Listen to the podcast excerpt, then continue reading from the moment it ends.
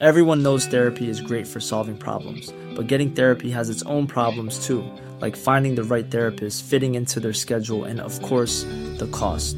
Well, BetterHelp can solve those problems. It's totally online and built around your schedule. It's surprisingly affordable too. Connect with a credentialed therapist by phone, video, or online chat, all from the comfort of your home. Visit betterhelp.com to learn more and save 10% on your first month. That's BetterHelp, H E L P.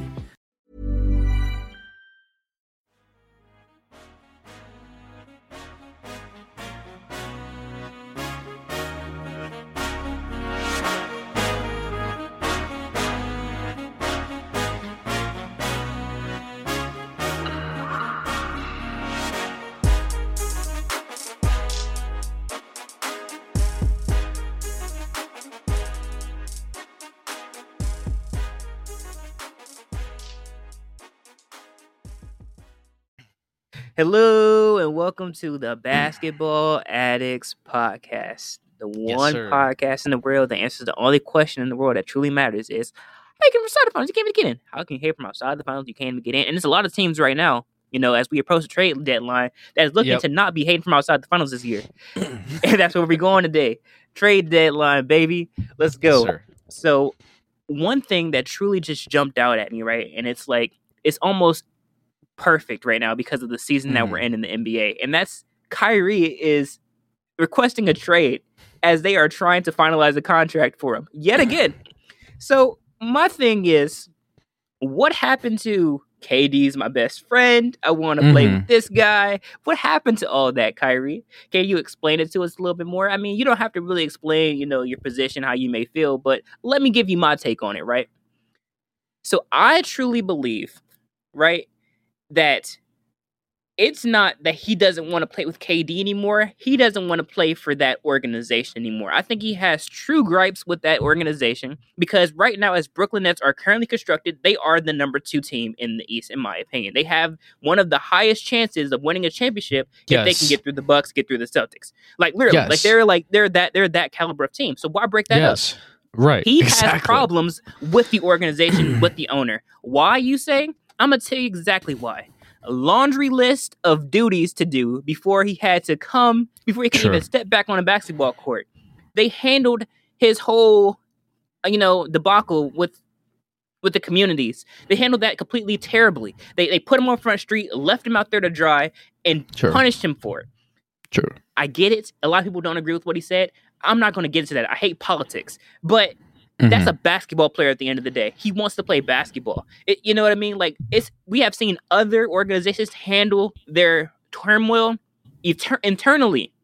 This is last year had been a year of putting of washing everybody's dirty laundry in front of the world to, for the world to see. That that's the problem that Kyrie, I believe, he has that problem with the organization. So he no longer trusts that organization to put him first. Mhm. And I think that's why he wants to leave. I don't think that it has any problem. It has nothing to do with the fact that KD is hurt and he wants to win. I think is he has a problem with Joe Tsai and the Brooklyn Nets organization. yeah. I, I do think that it's hurting his value though. I feel like he's hurt it's getting hurt a little bit contractually. I'm pretty certain that I I read that they're putting some things in his contract like kind of like oh you miss xyz games. I'm guessing i'm just subject i'm just guessing because they said oh they're like putting some things in his contract that he's just not agreeing with.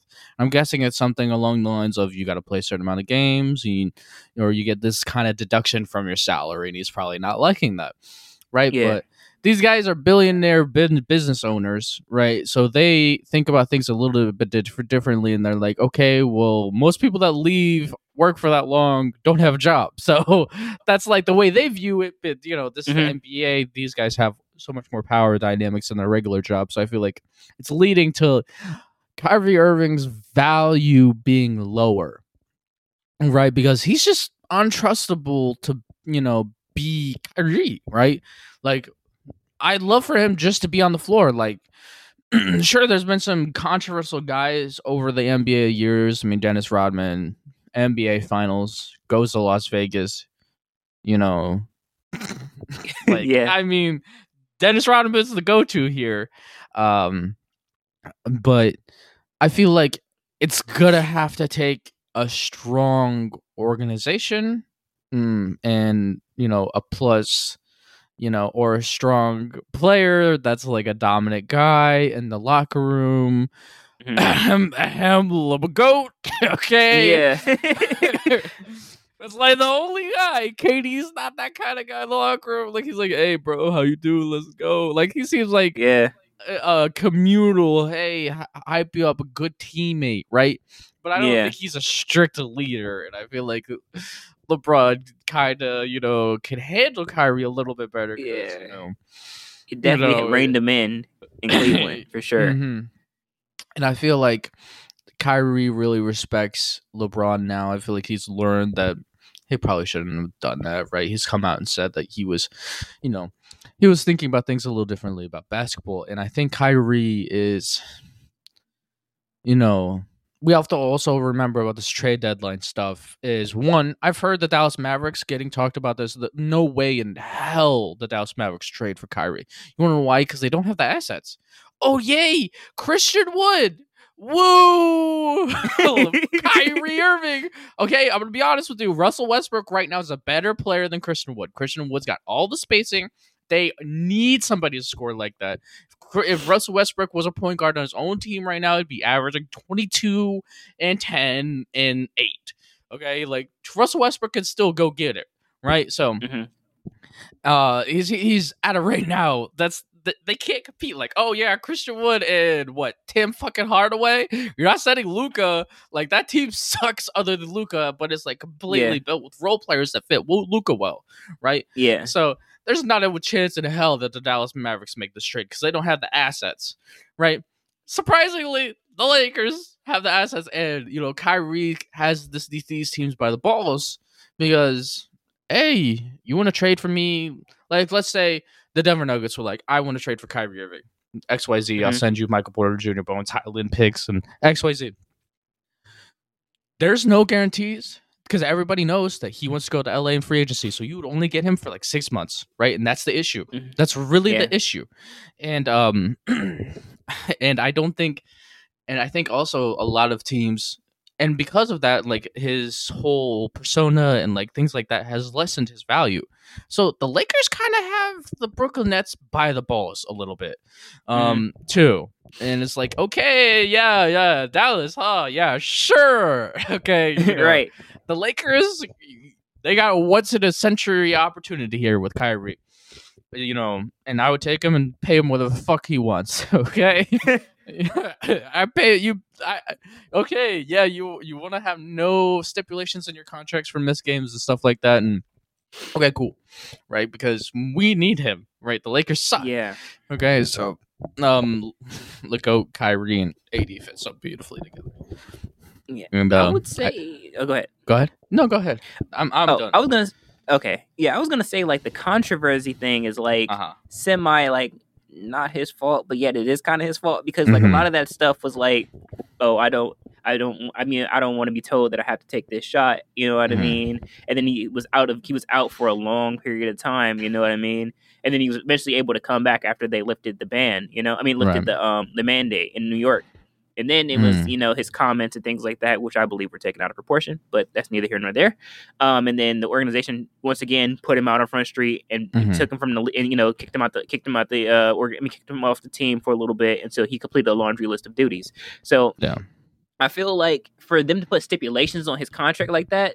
That could be another reason that's driving him away if there are stipulations, which I, I do agree with you, there might be, because Yeah. they they're the ones who strictly was like punished him for the for these for Mhm. these particular things. You know what I mean? Like it, it wasn't it wasn't uh, it wasn't like okay, I don't want to play basketball. You know what I mean? He's like he's like all I want to do is play basketball, but you guys keep taking me off the court. Yeah. You know, this the Brooklyn Nets have been a weak organization this whole time with KD and Kyrie and James Yeah. Harden, right? They Yeah. they've been what they've always been, which is a bad organization that didn't know how to handle these stars, right? And Mm-hmm. A first time head coach with three stars, right? You kind of needed a guy that was a veteran head coach that even a guy like Mark Jackson, right? Just a Mhm. guy that was respected by these guys, you know what I mean? So I just They didn't need a guy that was great at the X and O's. They needed a guy that was great at being a human being and being a leader. They needed a leader, and uh, Even Mike Brown yeah. would have been good for them. Yeah, just like you know somebody that was good at that type of thing. And um, you're totally right. And um, it's just it, it was a bad organization. They blew it. Right? They still can. They can still win, but like. Dear goodness, KD's probably gonna leave after this year too. So it's like Of course. do your best to win this year, but it's just like, hey, you guys lost James Harden, Kyrie Irving, and Kevin fucking Durant. I don't know how you did that. It's OKC all over again. yeah, and uh, right, it's crazy, Chris. It's crazy. Yeah. Alrighty, And alrighty, you ready to go into these trade ideas? yeah, love to hear them. All right, guys. Well, NBA trade deadlines on the 9th of this month of February. And uh, so we're recording this on the 4th of February. So we're going to give you guys some trade ideas that are blockbuster. I mean, the amount of NBA champions that get made from these trades, uh, yeah, can't count them all. Okay, these are huge NBA trades, and Yeah. um, you know, none of that. Uh, you, oh, oh my gosh, Jakob Poeltl's gonna get traded somewhere. That's gonna be the highlight of our trade deadline. Jordan Clarkson, woo! I can't wait to hear about Jordan Clarkson getting traded. No, no, no, no. NBA champions do not get made through Jordan Clarkson. It gets made through these trades, and all of them Mhm. work out salary wise. All the math has been done, so no worries.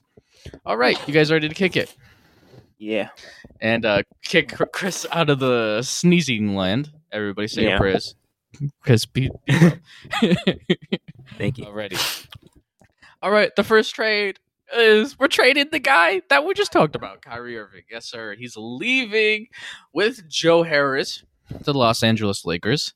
Um, because if you add Joe Harris into this trade, they have Royce O'Neale that they really like at at like their six six shooter position. So Mhm. he's like kind of the secondary guy already. He's getting paid eighteen million. So if you put him in this trade, the Lakers can add more than just Russ. So I'm Yeah. trading Russell Westbrook, Rui Hachimura, which would be a really solid backup to KD, and uh, Austin Reaves, which is a guy that's like the 12th or 11th guy on your bench. Like, oh, X Y was he got hurt, he could at least hit a three point shot, right? It's bench depth. Two first. Yes, we're trading the future two first. We're trading for Kyrie fucking Irving here. Okay. Let him go. Okay. I don't care about my 27, 27 29 picks. I'm having Kyrie Irving, Anthony Davis, LeBron James. Okay. Yeah. have chances to win reeks here. It's worth trading this away. And I'm I'm getting Kyrie and Joe Harris. So, you know, the Brooklyn Nets, they're gonna make another trade here because Russell Westbrook is the star of this trade, but dear goodness, Russell Westbrook's non-shooting ass, ball handling ass with Ben Simmons, uh, yeah, that doesn't work, people. Okay, they're not gonna work. So you got to move Ben, and um, you know, we'll talk about the Nets, what they look like after they move Ben Simmons, because I feel like they're gonna move Ben now. So the Ben Simmons trade is Ben Simmons getting traded, Seth Curry is getting traded, Cam Thomas is getting traded for what? Those are that's a lot of assets. Yeah, yeah. Yeah, we're moving that for the Wizards, who should realize that they should get moved past the Bradley Beal era because he's no longer the 30 point scorer. He's like a 22 point scorer, and you just can't build around that to win, be in a playoff team. So Bradley Beal and Daniel Gafford are going to the Brooklyn Nets. Oh, yeah. So now the Brooklyn Nets are going to have Russ, Patty Mills, Beal, you know, Austin Reaves, Edmond Sumner. They got Royce O'Neale, Markieff Morris, Yuta Watanabe, KD, Rui Hachimura, TJ Warren, Nick Claxton, and Daniel Gafford. Right? They really need that backup center because Day'Ron Sharpe is a guy that drafted from North Carolina, isn't ready to be the backup center for an NBA playoff team yet. He's just young, right? He was drafted like 28th pick. He was a raw guy. He was also oversized, so he had to lose weight, which he's lost weight. Um, and uh, you know, I feel like this makes the Nets still an NBA championship contender, and I feel like the Lakers. Uh, uh thank you. We get Kyrie, AD, Legote, Pat Bev, Lonnie Walker. Still got Trey Murphy. Got Joe Harris who can play the three and shoot. Right, like it fits. It makes a lot of sense for that team, and they get the shooting that they need. And the Lakers are hello, and the Wizards get to blow things up because Ben Simmons and Kristaps Porzingis. I can't think of other than Joel Embiid and Jokic, who are obvious choices here. Maybe Cat. I can't think of another center who's more of a perfect fit with Ben Simmons. Uh, yeah, we get the spacing of um, can, uh, Kristaps Porzingis, and we get the shot blocking, and we get Kristaps Porzingis has really gotten better for the Wizards this year. This is the best version of KP we've ever seen, and Mhm. uh, perfect fit with Ben Simmons. I mean, dear goodness, I couldn't script that better. So um, those two will fit like pea- peanut butter and jelly, and I'm excited for them. And they get Cam Thomas, who is a guard that's got some potential. He's a two guard, shot great for himself, right? So they got a guy, and they drafted Johnny Davis, who people are talking about might be the greatest bust of all time because he's getting zero minutes for the Washington Wizards. Um, but they have two guys at the two guard position that can grow and develop and take on Beal's role eventually. So I feel like this is a win win for both teams. Yeah. All right. So what do you think about those trades, Chris? Those are blockbuster for sure. Definitely Hollywood trades. Um, I agree with those. I feel like you know if you're gonna get if you're gonna get Kyrie, you have to go all in, and then you you know, Mhm. and then you also get better because the what one thing that the Lakers are missing is like you know another star. Um, you know, I think Russ is Russ was a good fit for a little bit, but I think he's more six manish now than he is like a starter.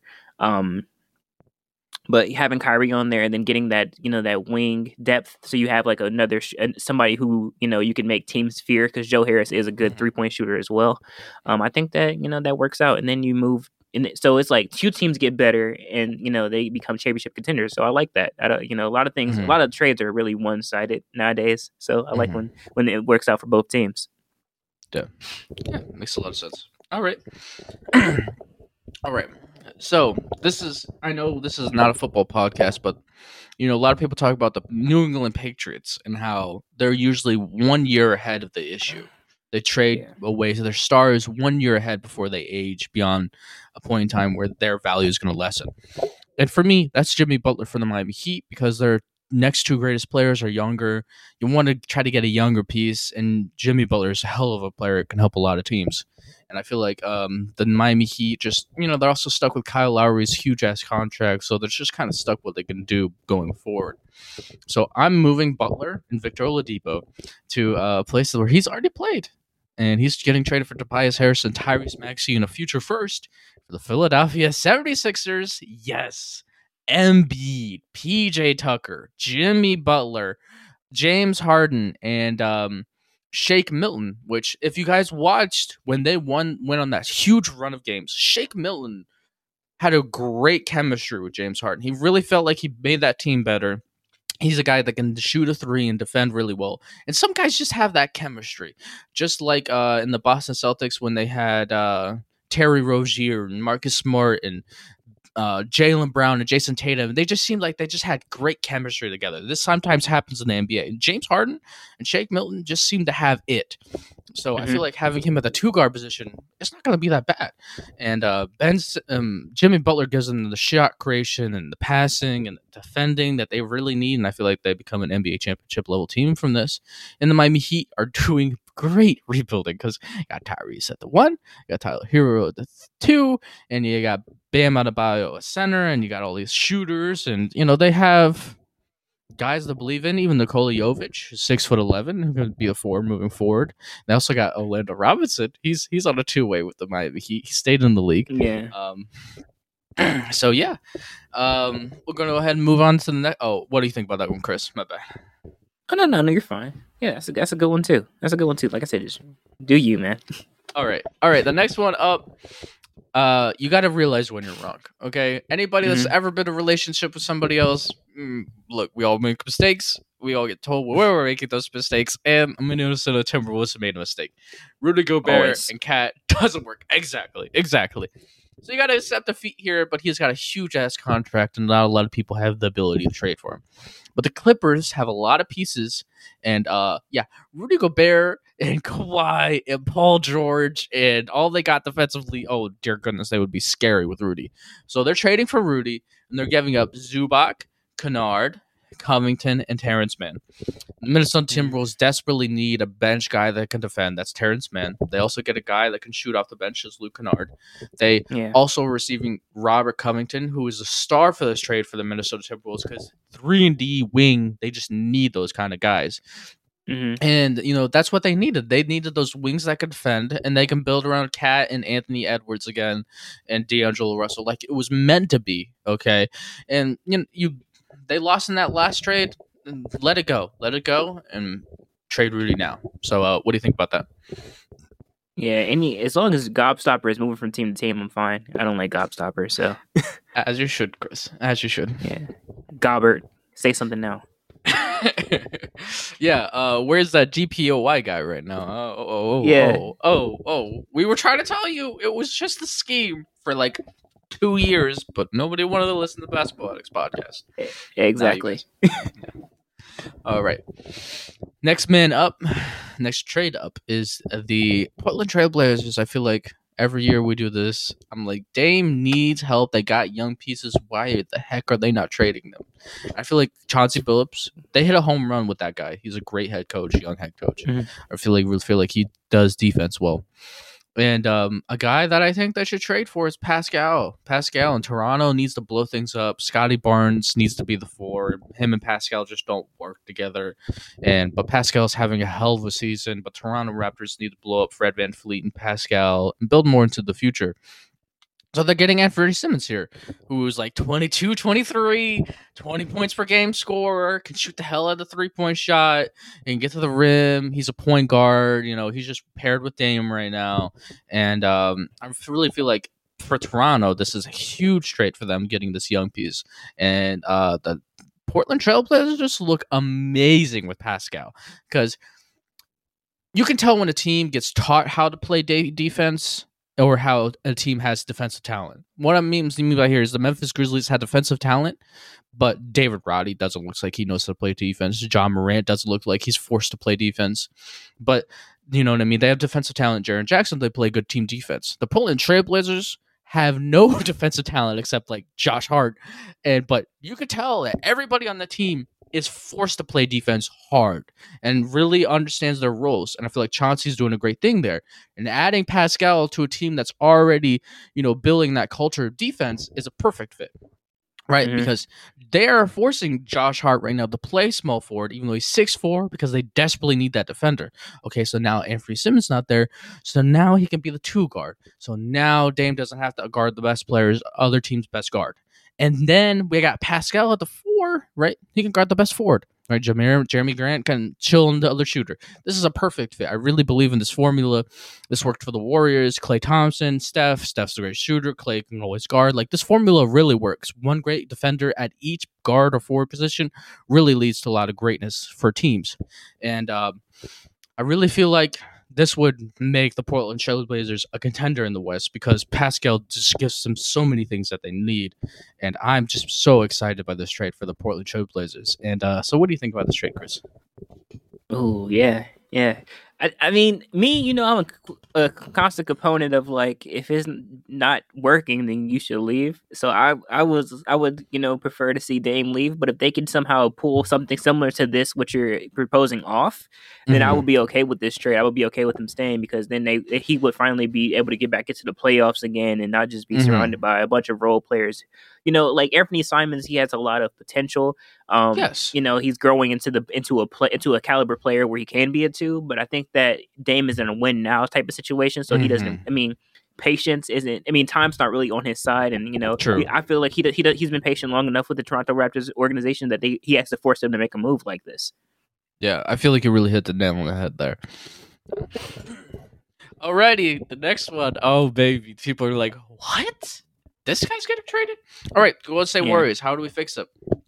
Well, we talked about on previous podcasts about the issue of them trying to force the system on the players that aren't ready to fit in the system. And the guys that aren't ready to fit in mm-hmm. the system are Jonathan Kuminga, Jordan Poole's not a perfect fit, Donte DiVincenzo's not a perfect fit. They really need a guard that can defend, but Donte DiVincenzo and Jordan Poole are their guard, guards coming off the bench, and they really need a backup center that they can, you know, force into the system because James Wiseman's, you know, got so much more skill than what fits into the system. So I feel like they are in win now mode. If you want to get the pieces that can fit this system, then you're gonna have to trade Jordan Poole to James Wiseman to make it happen. All right. Mhm. So to do that, to get to get the pieces back that fit the system and be worth trading Jordan Poole, Orlando Magic's going to pull some cards out here that are pretty impressive. Franz Wagner, when he was coming out of the draft, I was like, dear goodness, if the Golden State Warriors get Franz fucking Wagner, that I'm lose my mind because he's such a beautiful fit because he's six nine. He's running the pick and roll at Michigan, like as the ball handler, making mm-hmm. passes and making great decisions. Like he's a beautiful fit on a t- offense that's based on passing and movement. And he's already averaging, like, nobody's talking about him. He's averaging like 17, 38 th- three point percentage, and like 44 field goal percentage. Like he's really having a hell of a season. And they really missed that Andre Iguodala that could make those passes for when Draymond Green's off the bench. They really miss a guy that can make those passes when Draymond Green's off the bench. This is a huge hole for the Golden State Warriors because they run an off-ball movement system. So Mhm. I really feel like he'd fit so beautifully on this team off the bench. He'd become their sixth man. He'd be so versatile. I really feel like he fits just like a glove onto the system. It's it's just beautiful. Um, and they get more pieces than this too. They're gonna get um, what's his name? Jalen Suggs. Jalen Suggs because last year they had Gary Payton the guard be the backup guard that could guard. Like Jalen Suggs is a really great defender. Best defender Orlando Magic. He's really good. Like he can really guard that guard position. He's six four. He can guard twos or points. You know, he's good enough three point shooter. He's also a basketball IQ guy. Like he's not able to shot create for himself. That's his weakness. But he's got a nice basketball IQ, so he could fit in that, that system. That's you know Mhm. high basketball IQ offense. So I feel like that makes a ton of sense too. Him paired with Donte DiVincenzo makes a lot of sense. And then you know the last guy is Mo Bamba. Mo Bamba can be that rotational center. I mean, he's more talented than uh, Kevin Looney, but they probably love Kevin Looney because he's like does all the little things. But Yeah. Mo Bambas can be that rotational center that can shot block in the rim. He's proven that he can do that, and he can he's proven that he can shoot the three point shot. Shoots like thirty five percent for the three point line, so it'll give them you know some shooting. He fits onto the team, and I feel like um, you know he has no skill beyond that, unlike James Wiseman. But you know the Warriors want guys that are stars at like roles. You know what I mean, coming off their bench. So I really feel like that is Mo Bamba and the Orlando Magic still have Wendell Carter, Bol Bol. Like they have so many centers that they just can't figure out what to do right now. And you know they have Paolo at the power forward and Franz at the you know small forward, so they're like kind of stuck on having three guys that have to play center. So trading away one of these guys makes sense here. So uh, that's what I'm thinking. What do you think about that trade, Chris? Wow. Wow. Okay, so you even brought the Golden State Warriors in here. I it, hmm. I think that this kind of trade allows, you know, Orlando to stay young like they want to because they want to build Mhm. around, a, you know, a nice young core and it gives James Wiseman the opportunity to really start, you know, showing Sure. what he can do because like we were saying before, I think it was the last episode, no, the episode before the last we were talking about this we're saying like James Wiseman is gonna is gonna you know if he doesn't leave or get traded from the Golden State Warriors or get start getting any minutes, he's gonna become a bust. But it's not his own. It's not his fault though. It's like you know it's just the way that the organization and the system is set up. So I think putting him in a position where he can really start showing his skills and really start developing, you know, instead of just throwing him back and down into the G League, we never see James Wiseman play on the NBA court against NBA talent. I think this is a Mhm. good space for him, and I think Jordan Poole is ready to win at that point. That Orlando Magic team can really grow and become a team that's ready to win and this also makes Golden State better because it, it allows you to not only stretch the floor with Draymond, but now you can stretch the floor with Mo Bamba. Now you have people who can fit into the system who are star role players, or it can become star Mhm. role players who can fit around Curry and Klay for years to come because they're still Mhm. young, and then you can start trying to maybe build around. You know, build into getting some, you know, some younger guards so that, you know, when they do start slowing down a little bit, now you can prepare for the future. I always thought that the Golden State Warriors were as a team that prepared for the future until I seen them recently, and I noticed they do Mm. not. Yeah. Yeah, I think um, you know Steve Kerr's for the first time in my life mm, gives me a lot of co- question marks as a coach, and he's just not developing the system to the talent. And if he's going to be so Yeah. strict on that, then you know. But the real reality here is Klay Thompson looks fucking amazing, so he's ready to be old Klay, and they just need the bench to figure it out. So um, this fixes it. Yeah. All right. We're going to go ahead and transition to the next one here. Next man up, Okay, this is a big one here. This is a big one because a team improves in a way that I'm surprised by. So Steven Adams gets paid a lot of money. So if you trade Steven Adams and a young piece to, to a team that wants to blow things up a little bit, you can get a big improvement at the center position for the Memphis Grizzlies, which, you know, makes them a better team and they're a contender. So I'm trading Ziaire Williams small forward. He was a lottery pick. You know, he's a raw guy, kind of like Cam Reddish, where they're raw guys. They need the minutes, and Memphis doesn't really give him a lot of minutes because he's raw. So uh, I feel like him and Steven Adams getting traded for Nikola Vucevic makes a ton of sense for you know the Memphis Grizzlies because Nikola Vucevic can solve one of the problems, which is three point shooting. They rely a ton on David Roddy to shoot the three. Having another guy that can shoot the three is really great for them he could do all the little things like setting screens. He's built similarly to Steven Adams, and you know they both suck at defense, so there's not like a huge drop off here. And I really feel like this makes a lot of sense for them. The Bulls can take on the Steven Adams contract, and they can get Ziaire Williams to be, you know, the young, developing small forward for a team that should blow things up here. The Bulls should blow up Demar and Vucevic and build around Lonzo and Zach LaVine. Zach LaVine's looking better after his injury right now, athletically. So I really feel like this works for both teams. So what do you think, Chris? My only problem with this one just has to be the Lonzo thing, right? Because you said like Lonzo, Zach LaVine, and they look better together, but we don't know when Lonzo's coming back. So, mm-hmm. like with that being said, you put a lot of the um, weight of the team on to back on Zach LaVine, and we saw that that didn't quite work before, you know, and then it like kind of like he, he, was starting to become he, he, was just, he just what he just left Minnesota, went to Chicago, mm. and I don't think they had anybody over there. I think it was just basically no. just him.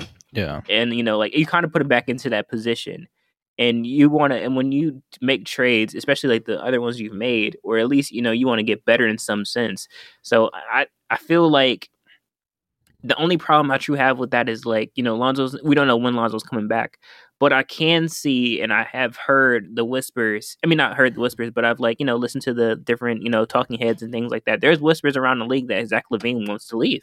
He wants to leave, he wants to go play for LA. So I think that if they start moving DeMar if they move DeMar and move Vucevic, then there's no reason. There's really no reason for for LaVine to stay because he doesn't want to be in that situation again where they're rebuilding and they're trying to put pieces around him, but they don't have the pieces.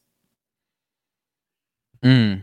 Yeah, I feel like that's a good point. Um, I do think with the other trade that I have here for Demar, I think it makes a little more sense. But uh, okay, yeah, I feel like that's a good point though. And Lonzo Ball, it's it's it's sad, but like you know, he might not play another year. But I feel like what we saw with those two together, that even those two together would be an improvement of what it was with just Zach LaVine. So I feel like yeah. Did you go ahead?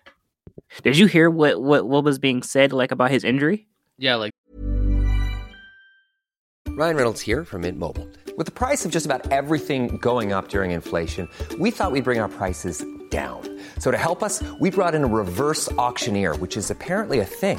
Mint Mobile unlimited premium wireless. Ready to get 30, 30, bit to get 30, bit to get 20, 20, 20, bit to get 20, 20, bit to get 15, 15, 15, 15 just 15 bucks a month. So, Give it a try at mintmobile.com/switch. slash $45 up front for 3 months plus taxes and fees. Promo for new customers for limited time. Unlimited more than 40 gigabytes per month slows. Full terms at mintmobile.com.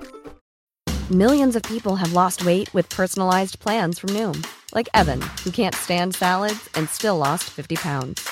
Salads generally for most people are the easy button, right?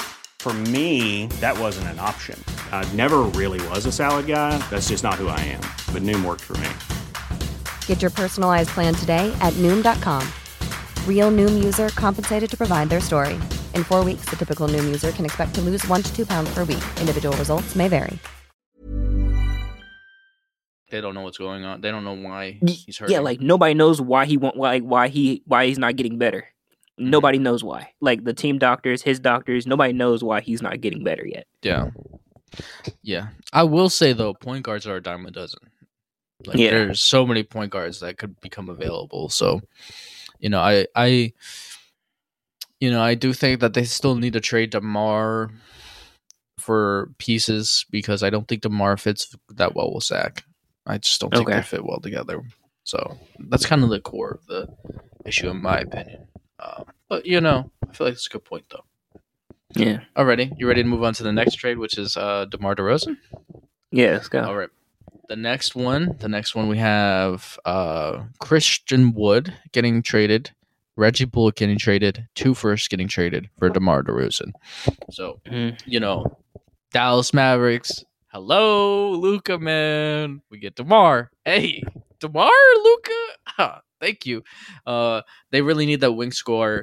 A lot of people are like, oh, uh, another great player with Luka makes no sense because he's such a volume player. The reason why he has the ball in his hands all the fucking time is because nobody else is good with their balls in the hands other than Spencer Dinwiddie, right? Like nobody's Luka. They don't have wing guys, right? But then you need those guys to win championships, which should be the goal here for Dallas. So they really need wings. Demar's a wing, and uh, I really feel like it makes them so much better. Twenty six point per game score. Christian Woods averaging like twenty and ten right now.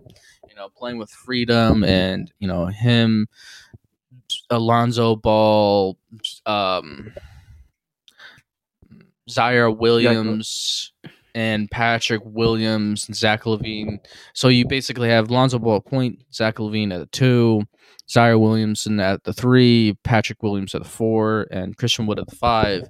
Those are five young guys that can grow well together, and I really feel like they, it makes a lot of sense here. So the Bulls are developing team, not rebuilding, but developing, and um, yeah, I feel like this works for both teams. So what do you think, Chris? Mm. I, I, like the I like the Demar to Dallas part of this. Um, Mhm. and I will say this because, like, you know, I think we've said this before. And I think he might have pointed it out to me. Was that Jason Kidd for some reason has gotten like these has gotten the guys there to really truly play defense more so Mhm. Luka. And Mhm. Demar is a decent defender, and then they also score at different levels. Um, De- Demar is more a two level scorer. Luka can score pretty much from anywhere, so I think it works a lot better because they don't really they don't really run into each other and get into each other's way. So I think that, that that that's a perfect fit for that type of offense. I think that they could work, um, and actually maybe possibly down the road get another piece and win something. Um, now with the Chicago Bulls, like I said before, is you get the Christian Wood. I get it. You know, he's like a twenty point per game scorer. You get Zach LaVine. Zach LaVine is really you know starting to hit his stride again. Um, but I don't know if that really entices him that much. I just feel like to be to be from to go from you got like we have to look at it like this, right? And I'm not trying to be winded, but I just want to get this point real quick. Is this that Mhm. um you trade Demar, right? You don't have Lonzo. We don't know when Lonzo's coming back, right? Zach LaVine, you know, during that time period, you know, as they move in pieces, becomes the guy. Then he they add Christian Wood, and I just feel like he like when they had all three of them and Caruso and everything when they their first year, we was talking about them in a different light. Now he goes back into development, and just to jump back, I mean, I don't know how much um um what's the word for it? How good he feels about the organization and maybe the team to stick around for their development period, I think he might still want to leave. And I think that might still put the Bulls in a bad situation. I mean, yeah, you have a lot of young talent going forward, but I think that the LaVine thing is like I went from being at the bottom of the barrel to being a playoff contender, and now I don't know when my star point guard is coming back, and then you're going to put me back in the development position. You know what I mean? That's a lot of switching back and forth, and I know that basketball is very fickle, like it switches like that.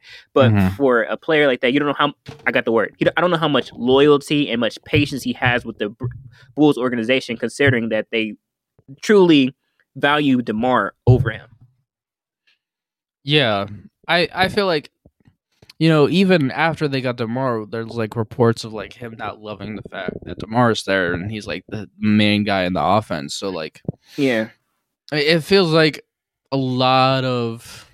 I feel like Zach LaVine's the type of guy that always hate, always like wants to voice his his opinion, which is fine. He's a Mhm. younger guy, right, in the league, wants to prove Yeah. himself, and maybe it's inevitable in three years that he leaves the, the Bulls. Maybe it's just like no matter what happens, I'm gonna go join a super team somewhere, which is fine. Some people want to be that, and um, you know, I, I agree with. I feel like you bring good points, and I really wish that we could like actually sit down Zach LaVine to talk to him to like get a feel Yeah. for like, what he is as a human being, so that like can maybe get a more accurate read and maybe not do some of these trades. But uh, Mhm. we'll see. Yeah, you know, I feel like you know they get developed more develop more pieces for the development. But if he doesn't want that, then we'll try to do something different for. for but Mhm. I feel like this is a good Okay. point, though. I feel like it's a good point of uh, Zach LaVine being tough to deal with. Yeah. It's like you don't know how you could truly make him happy because you don't know. I, I don't know Yeah. how much, like, honestly, I don't know how much loyalty and how much patience he has with the organization for them to go through another development period. He's already been there Mhm. for years. It's, it's not his first year in Chicago. It's not even his second year in Chicago. You get what I'm saying? So it's like he's already been in that point where it's like, we're rebuilding, be patient with us, Zach, and get the pieces. Then they like, we're going to go back into development. He's like, I Mhm. don't know if I trust you guys anymore. That's a trust factor that players will have. Like players, when players stop trusting the organization, then they more likely will start to leave because they don't believe that they can bring the type of caliber team that they need to win. Every player Mhm. wants to win. If they if they believe that the organization can't bring that type of team or create that kind of team, then they will leave. And I Mhm. see like Zach LaVine might be that caliber player where he's like, I don't trust you right now because you haven't been able to develop and to put a team around me or a team or build a team that I believe that can win something. You did it one time, and then we now we're back in development again, and I don't really like that. How long is this going to take? Yeah, I mean he, I mean he would, he has also realized that like when he was traded there, they sucked, right? Like, uh, Yeah. I, I would still stay say that when he was before Demar Derozan trade, before the Demar Derozan free agent signing, and even after if they do these trades, this team's still better than it was pre Demar and Vuz because Demar and Vuz Yeah. can bring young pieces that they didn't wouldn't be able to acquire without Demar and Vuz. So I still feel Yeah. like it's an improvement. Um, but you know, it, it's Zach LaVine, so we don't know. We don't know. Yeah, Alrighty, you ready to kick it to the next topic? That was a Yeah. good. That was that was good. That was good right there. All right. yeah, The next one is all right. I'm gonna save me blowing up about Trae Young missing the All Star game later, but you know I feel like what we're learning about the Atlanta Hawks is right. I remember reading Larry Bird's book, and he talked about when he was tra- uh, coaching for the Indiana Pacers, and he believed that after three years, a coach loses the ears of his players, and like Mhm. even during that time frame for the Pacers, like he led them to an NBA championship, like appearance against the Lakers. Right, he was that coach, and he left after three years. Still, like he had a lot of success during that time frame, but he still left. And I feel like that's just what's happening with Nate McMillan. Nate McMillan, when he was first made that head coach a few years ago, right? They make it to the Eastern Conference Finals. They completely turn around their team. Like this is when we first started doing the podcast. And I was like, dear God, the Atlanta Hawks look really great all of a sudden. Right. Mm-hmm. And I was like, my favorite team, XYZ. And I feel like Nate McMillan just kind of has lost the ear of the, the locker room. So they like already need to blow up things, right? Mhm. And I feel like they also need to blow up the Trae Young and DeJounte Murray combination because I feel like we're learning that a volume scoring point guard like Trae Young, like a Dame, like a Steph, cannot have the second best player in the team being a all-star level point guard. It just doesn't work, right? Because they're Mhm. scoring at such a high volume that now they have to like move their game out of the way so that the other point guard that's an all-star, the second best player in the team that needs to get his stats and you know get his numbers to produce and win for them to be a team leads to Mhm. a lot of inefficiencies. And I feel like that Mhm. leads into the f- low field goal percentage for Trae Young shooting 42% from the field and shooting 32% from three. Like that's a very big drop off. And I feel like it's because of DeJounte. And it's not because DeJounte Murray's a bad player. They just need a different kind of guy here um, at the at the guard position. That's not a point guard, not a point guard. Um, so I feel like they need to blow things up a little bit here with DeJounte Murray and Trae, and uh, they probably just want to get a new identity and move on from Nate McMillan. So I am trading DeJounte Murray and John Collins for Bennedict Mathurin and Miles Turner because Bennedict Mathurin, if Paolo Banchero was not Paolo Banchero, we'd be losing our mind about the man in Indiana Pacers uniform that's dropped a 19 a game as a rookie. Okay, he's six six. I think he was my fourth or fifth best prospect coming out of the draft. I saw how good he was going to be. I didn't see this, but I saw his potential, and um, He's a hell of a three point shooter, can get to the rim and finish. He's much better right now than I thought he would be. And, you know, my high end for him coming out of the draft was like, man, if he, like, everything hit for him, he could be Jaylen Brown ish, right? And he's showing uh, any any two guard that's six six that's average nineteen a game. I, me saying I think he might be a little Jaylen Brownish is not that crazy. Okay, like Yeah. that's phenomenal, and you know he's not also doing that inefficient way because his game is I'm athletic, I'm big bodied, I can shoot the three, right? He's strong and he get to the rim, and it's like, uh, yeah, that's Jaylen Brown type of guy. So, um, he's elite at what he's elite at, and having him with Trae Young makes so much more sense because Trae Young can be the ball handler. He can be making all decisions, and then we can have this guy next to him, and you know we can. John Collins also hasn't developed at all, right? They- They're young guys that we're like, oh, a few years ago, this team's going to be developed. Wow, DeAndre Hunter's going to be so great. No, he's the same guy as he was two years ago. John Collins is going to be so great. No, he's still the same guy as he was used. Actually, I think he's a worse player because he doesn't defend now. Um, Yeah. you know what I mean? Like Cam Reddish, we're like, oh, so excited about Cam. Like Cam's not there anymore. You know what I mean? So they lost all their young pieces, and I feel like this guy, b- beautiful fit with him. And uh, I really feel like Clint Capela's kind of lost a step. So Miles Turner's a great fit here. They, the Indiana Pacers, have Jalen Smith, who I've been talking about a lot on this podcast. Like, if they ever move Miles Turner, that Jalen Smith guy does basically what Miles Turner does. He's just not as developed right now. But he can shoot a three, 6'11, hyper athlete, defend the rim. Like, he's a perfect center for that team. And um, he's so great that he gets power forward minutes and minutes when he's a center. Like, that's how good he is at the game of basketball. So um, Yeah. I feel like it makes a lot of sense for the Pacers. Um, you know, makes a lot of sense for Atlanta because Miles Turner can shoot the three, defend the rim, right? He just fits a lot of the fills a lot of their weaknesses as a team. And you get to rebuild with Bennedict Mathurin and Bojan Bogdanovic and DeAndre Hunter. Like that's a solid like Bojanovich six seven, Mathurin six six, Hunter six seven. Like that's a decent wing length that they could have as a team. Mhm. So I feel like they can really figure something out moving forward. So that's what I'm thinking. Oh, and DeJounte Murray and Tyrese Haliburton. Oh, you're like, oh, DeJounte Murray's a point guard. I mean, and so is Tyrese Haliburton. Well, Tyrese Haliburton's an efficient 21. He's not like a 28 and 10 guy, right? So those two fit well together because DeJounte Murray's a defender. DeJounte Murray can get to the rim. Tyler Selton's an efficient three point shooter, and they both make good passes. So I feel like those two fit well together better than uh, Trae and DeJounte. So that's what I'm thinking. So what are you thinking, Chris? Okay. so I'm gonna start with Atlanta, right?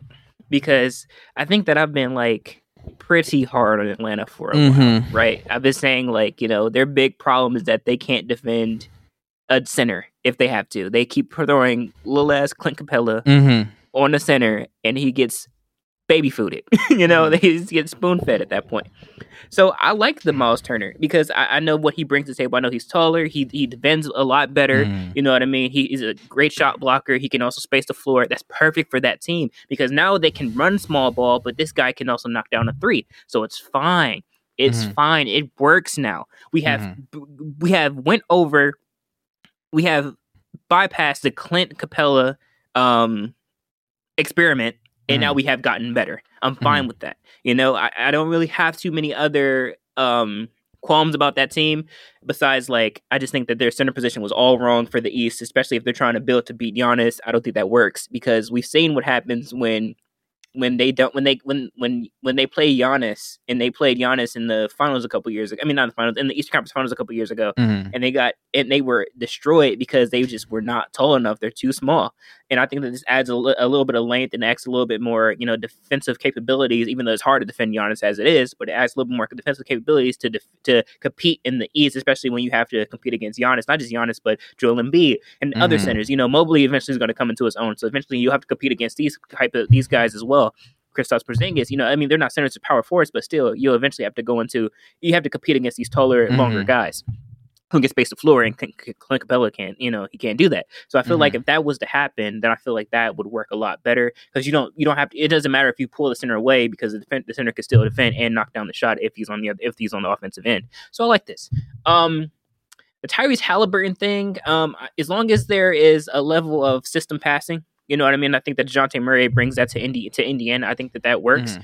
um because um you know they, they have the pieces i think that the, the indiana pacers they you know I, is he is he i think it's um i think tyrese haliburton is he, he he's a really he's really good at being a volume scorer scorer and you know he's really developing over there um And I think just you know adding that passing aspect and somebody who can really distribute the ball and create for others makes it a little bit easier on that team Um, because um, they have they have shooters. They have a lot of shooters over there. Um, mm-hmm.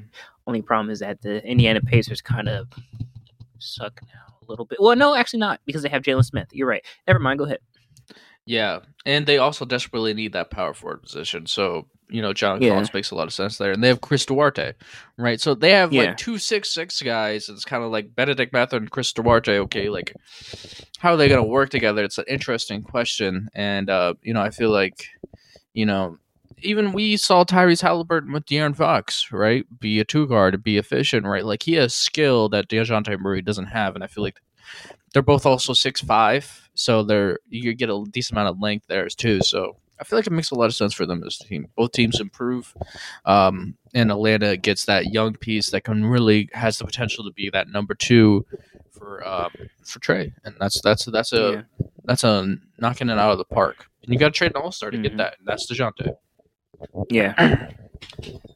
ready. You ready? You ready to move on to the next one? Let's go. All right. There is trouble in paradise. And by paradise, I mean the number one seed in the West last year, the Phoenix Suns. Uh, we all know what the issue is, right? We're all well informed. DeAndre Ayton is a guy that just doesn't want to be there, right? Have a lot of locker room issues. They got to move on from DeAndre Ayton.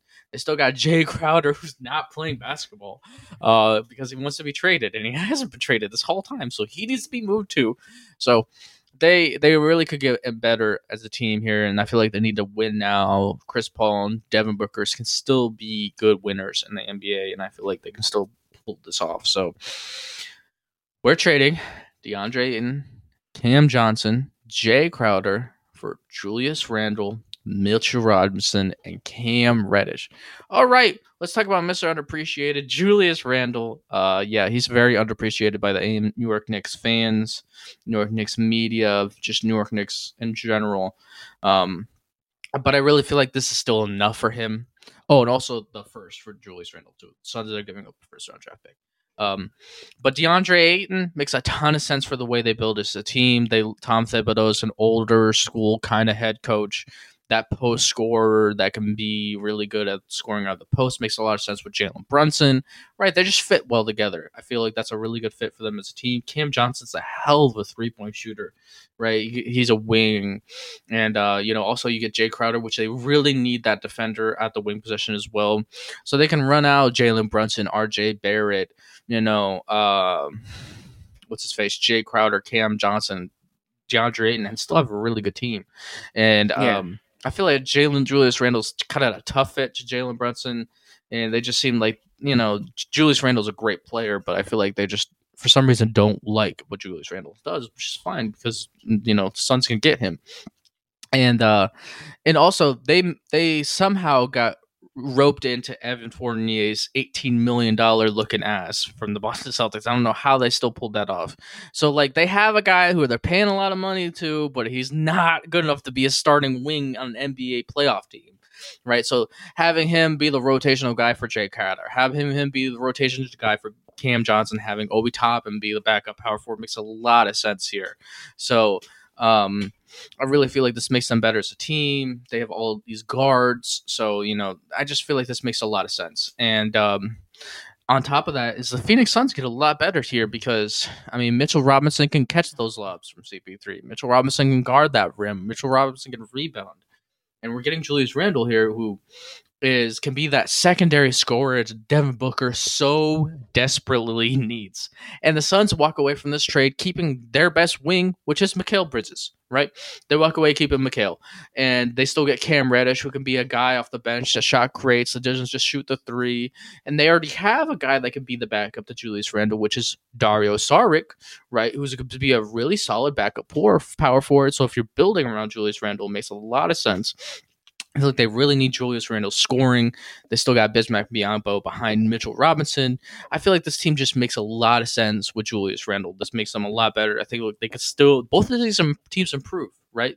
You know, the weakness mm-hmm. of the Knicks is wing defenders and wing guys, and the weakness of the Suns is they don't have that secondary guy behind Devin Booker that can really fill up the point the stat sheet, and that's Julius Randle here. So, what do you think about that? Hmm. Okay, that's that's that's that's, that's kind of interesting. Um, I think that as long as you can get the, and I hate to say this, as long as you can get DeAndre Ayton out of the locker room because he's kind of a toxic cloud there, Mm-hmm. I think that the Suns automatically get better. Um, because you know you have a player who just doesn't want to be there. He's like, you know, the coach don't talk to me, and he, he just he it, it's it's clearly on his face. You know what I mean? And in his play, Yeah. that he just doesn't want to be there. So I feel like he's just kind of just waiting it out. And I feel like if he can be traded to you know to be moved and to go to an organization where I feel like maybe you know a lot of players just like have to reinvent themselves. You Right. know what I mean? They've been someplace for a while, and you know they kind of get stuck into a you know a mode. And I feel like feel like you know New York could be a fresh start for him, and he could become a better player. Um, Yeah.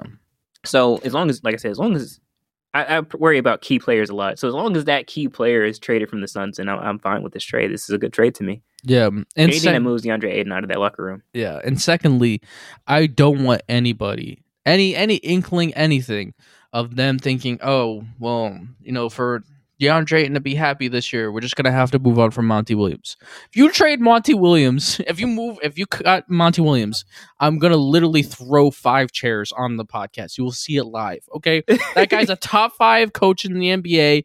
He should be there for the next decade at least. Okay, he's doing things for that team that's perfectly built. He makes them play defense. He gets the most out of that bench. Like he's a phenomenal world class coach. Like they hit a home run with him. Okay. And Mm-hmm. if they get some stupid ass idea because they got a lot of things moving on around the front office of cutting of uh, firing Monty Williams because of DeAndre Ayton's emotional stability, I'm literally gonna lose my shit. So you know, Monty Williams is more valuable to that team than DeAndre. I'm just gonna say it. Like Monty Williams is just like so gifted. Like he can be the best coach in the NBA in five years. Like he really can be. Like he's already top five. Like he's special. And that type of thing doesn't come around very often when we have to think long term here is Chris Paul's going to age, right? You want him with Devin Booker, right? You want you want that great head coach with still having Devin Booker there. Like that's Mhm. a great w- resource to say, hey, we we get figure it out again after Chris Paul. Well, we still got Monty here. It's like, oh god damn, we still got Monty. But if you fire Monty and do pull some stupid shit, you're gonna lose Devin Booker in two years too. So like, Yeah. uh, let's be honest about this here. Don't do anything with Monty. I don't want to see any. I've seen bad reports. Oh, Monty Williams in the front office tension. Blah blah blah blah blah. Monty Williams is a godsend to that team. Okay, so don't move Monty. Okay, if I. I'm, I'm telling you, chairs will be moved. Okay, on on, on this podcast if Monty leaves. I feel like that's like a number one thing that a lot of front offices go to. They're like, "Oh, Yes. my player isn't happy. It must be the coach." I feel like before we fire coaches, let's just say this right now. Listen, look me in my eyes. Before we fire coaches in the National Basketball Association, let's move players. Thank you. It's it's not Monty. It's not Monty. It's not Monty. All right, Monty's just trying to hold DeAndre Ayton accountable. Right, he's being a good coach. Yeah. That's all it is. All right, you ready to kick us to the next team? Now that we got that off the Monty protection team.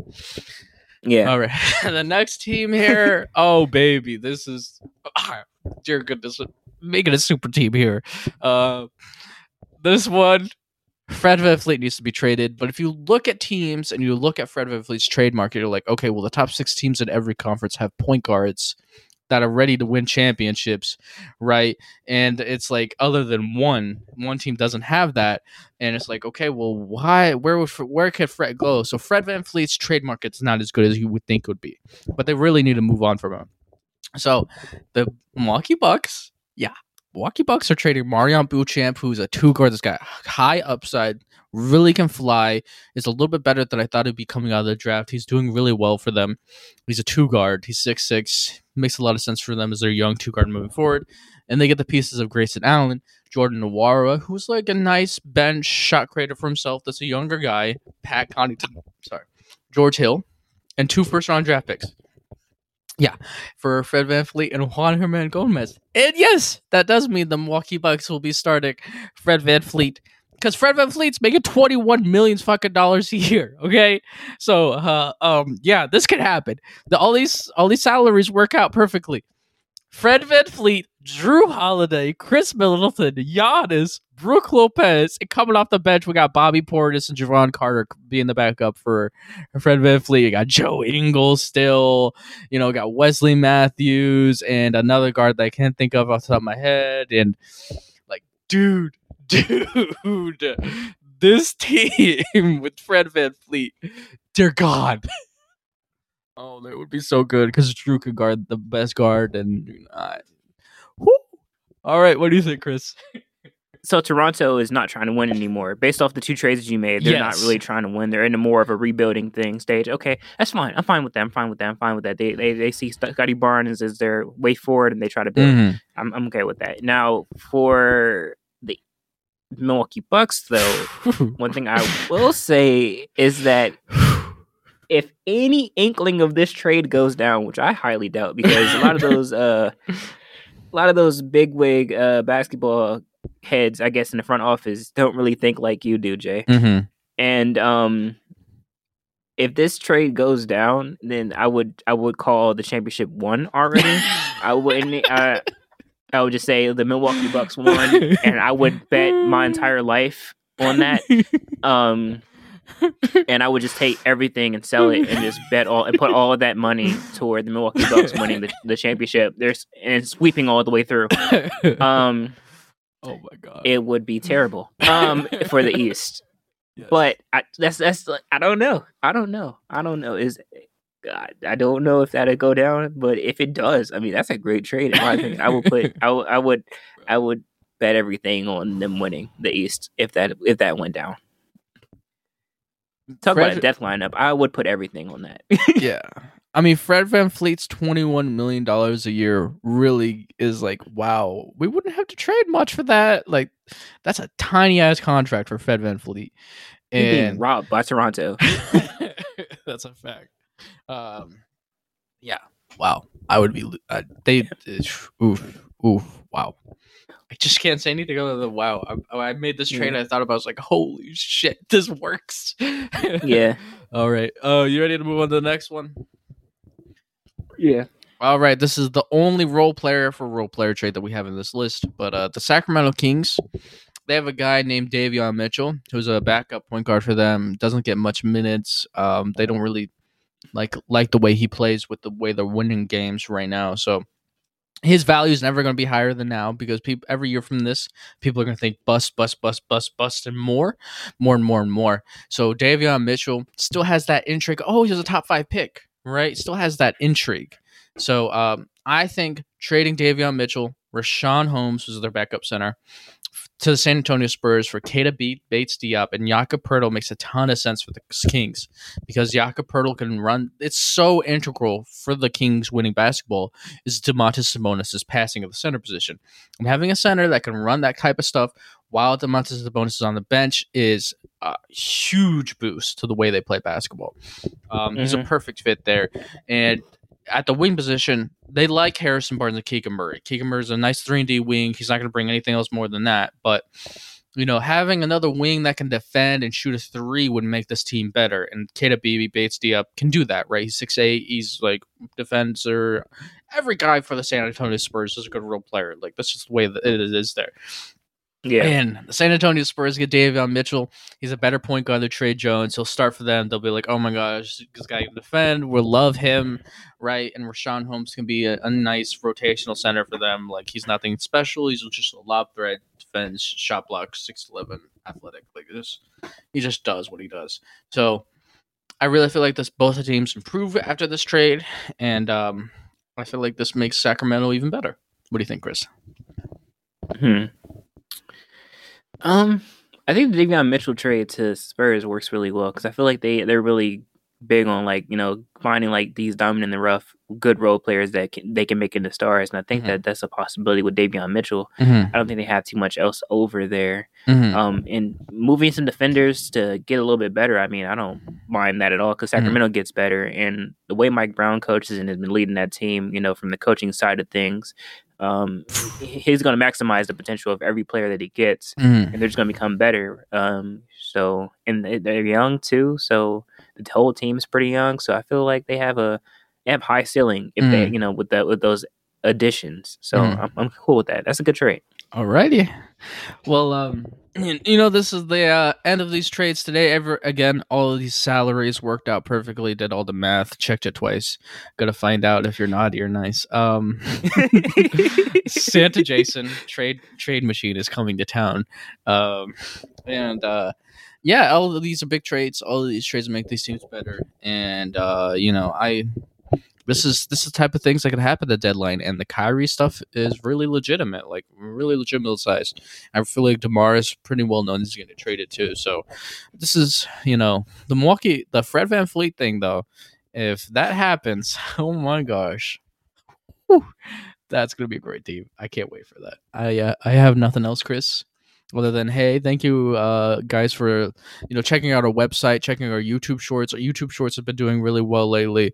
Um, we really appreciate the viewership. We really appreciate everything that you guys are doing, growing the podcast and stuff like that. You know, hitting sub- subscribe and uh, listening to our podcast and reviewing really helps us in the algorithm. Really helps us grow and have more people, right? Because maybe you want to talk to more basketball addicts. Well, you know, just help us. You know, tell a friend, and uh, really helps us grow. And uh, do you have anything else, Chris? No, no, no, I don't. Alrighty, sounds good. Alrighty, well, that is the end of this episode. We will be right back with another one. We're gonna, you know, you're like, wait a second, guys. You guys didn't about the All Star. Just wait on it. It's coming soon. Yes. And um, so, yeah, Chris Muhammad, I'm Jason Collins. and we are the Basketball Addicts. Base.